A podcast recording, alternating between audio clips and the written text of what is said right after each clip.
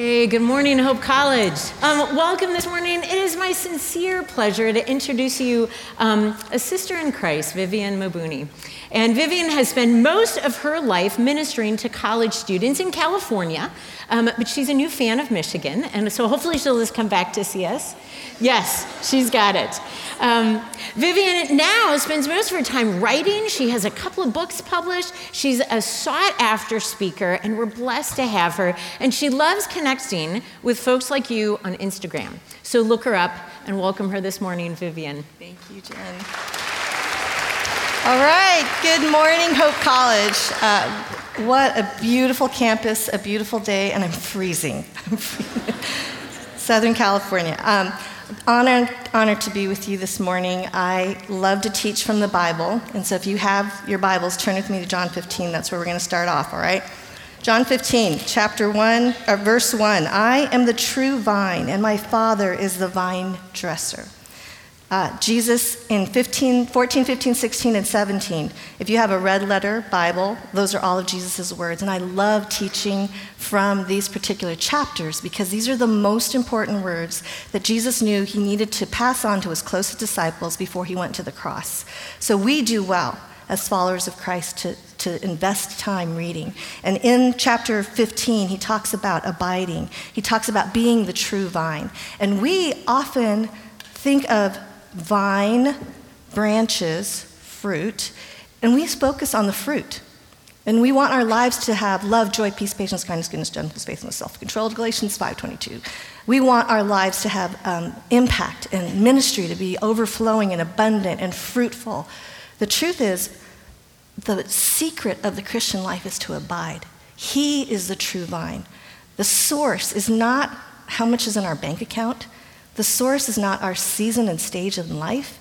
The source is not relationships or other people's opinions. The source is not your education. The source is Jesus. And we get it all flipped around when we think that the blessing is the fruit. The fruit is just a mere byproduct of just being abiding in the vine. So I want to encourage you to seek the source. He is the source. Jesus is the true vine. The Father is the vine dresser. And vine dressers, if you know, have expertise in, in all things vineyardy. So our next door neighbor, Papa John, Italian, big pasta belly, uh, told my husband about how to prune our our grapevines in our backyard. It rained in California, which is a very rare thing, and we had this bumper crop of bowls and bowls of fruit. And uh, Papa John came and cut off five and six feet branches of what had previously produced tons and tons of grapes. And the Chinese in me is going, ah, yeah, this does not make sense, like counterproductive to prune. And yet, that is something that God does in our lives. He prunes us. In the pruning process is part of the Christian life. Hard times will come. And I had been teaching a Bible study and living a particularly fruitful time. My youngest had gone to school full time, and so I'd started my seminary degree, joined an executive um, ministry team, serving, doing some really incredible work with college students. Everything was going awesome. I'm leading this women's Bible study. It's October, and one of the women shared with me about this Asian Martha Stewart that was, lived in her neighborhood. And this Asian Martha Stewart had her whole life perfectly together, and she always looked so beautiful, and her home was spotless, and her children were so perfect, and everything about her life was flawless. And then this woman was diagnosed with breast cancer. And um, naturally, everyone wanted to help. And she was not a follower of Christ, and she had always been the strong one, so she just refused the help. She goes, No, no, no, I'll be fine, I'll be fine. And uh, she went through her cancer treatments, and her body started to fall apart, and she could not hold her perfect world together. And then tragically, this woman took her own life.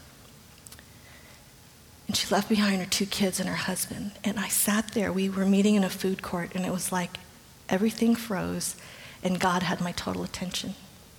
He's like, Viv, you do not know this Asian Martha Stewart, but you're just like her. You like being the strong one, you like helping others.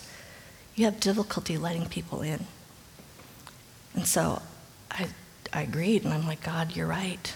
So I purpose right here, right now. If anything like this ever happens to me, I will let people in.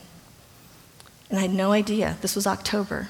God used this moment to prepare me because in December, I had found a lump, gotten the mammogram, gotten the ultrasound, and then had to get a core biopsy. And I was waiting for the test results. And so I texted three of my closest friends and I said, I need you to meet me at my Starbucks, because I have my own Starbucks. Everyone meets there. But I said, I need you to meet me at my Starbucks. So they met me at my Starbucks without knowing the outcome of the diagnosis at that point. I didn't know if it was just false alarm or if it was really something serious, but they came and they gifted me with the present of presence in that they knew that they didn't need to fix the situation. They didn't have to quote Bible verses with me. They could just be with me and sit with me.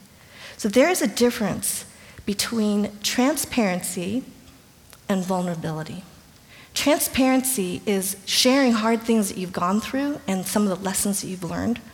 And college students love authentic. And so, doing college ministry, I had learned to do transparency and share with all y'all about hard things I learned and you know lessons I had learned. Vulnerability is raw in real time with no lessons learned. And I had difficulty with vulnerability. And so in choosing to allow my friends into that very vulnerable spot with no just absolute complete bewilderment was a step in God actually meeting me in the same way. So, we waited. It rained in California, which it never happens.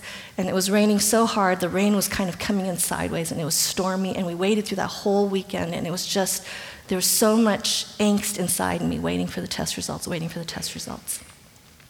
And then Monday came, waited all day, no call, no call. Finally, the call comes. And I took the call in the garage. And um, the doctors got on the call and she goes, I'm so sorry, you have invasive lobular carcinoma. Those were three words I'd never heard before. So I pulled out a gas receipt and a pen and I'm trying to make the ink go. And I'm like, Excuse me, what? She goes, You have breast cancer. So I was just stunned. And then my husband walks um, in through the door. I hear the garage door um, open up. And those of you that were at the gathering last night know that my husband's very strong, right? Um, so he comes in, I get out of the car, and I look at him. He said, It's cancer doctor says it's cancer. And I just fell into his arms and just started sobbing. He took those big old Jean Valjean arms and he just wrapped his arms around me and he prayed. And it was pretty simple. He just said, God, we don't know what's going on or what's happening, and we're kind of scared, but would you, would you please help us? We want to trust you. Um, help us know that you're here. And so we finished praying, and our garage door has these little windows over the garage door. And in that very moment, when we opened our eyes, a sunbeam came and just softly landed right where we stood. And it was like the Lord saying, I am here. I'm with you. I will walk with you through this time. Every time I circle around the sun, the older I get, I realize that hard times will come. That is part of living in a fallen world. And sometimes our hard times come because of dumb things that we do. Truth be told, um, dumb things that I do, and I experience the consequences of those things. But sometimes hard times just come because we live in a fallen world. And so there are a few things that I want to leave you with as we, as I, as you are here this morning. First is that God is real, and His love is tender, and it is fierce.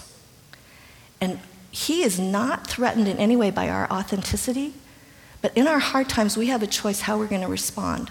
And I actually had a really close friend that was diagnosed with cancer, and she was just mad at God. Um, and that's perfectly fine. He can take that. But He also gives us a way to draw near to Him in those hard times. And we also were meant to go through the Christian life in community. We were never meant to do it alone. And as I went through my cancer journey, I started reading the Bible different. Hebrews 12, 1 and 2 says, Therefore, since we have so great a cloud of witnesses surrounding us, let us also run with endurance the race that is set before us, fixing our eyes on Jesus, the author and perfecter of our faith, who for the joy set before him endured the cross, on and on, right? Memorized it, taught Bible studies. I read that as a very individualistic couple verses. My, my eyes, the race, my sin, all of that.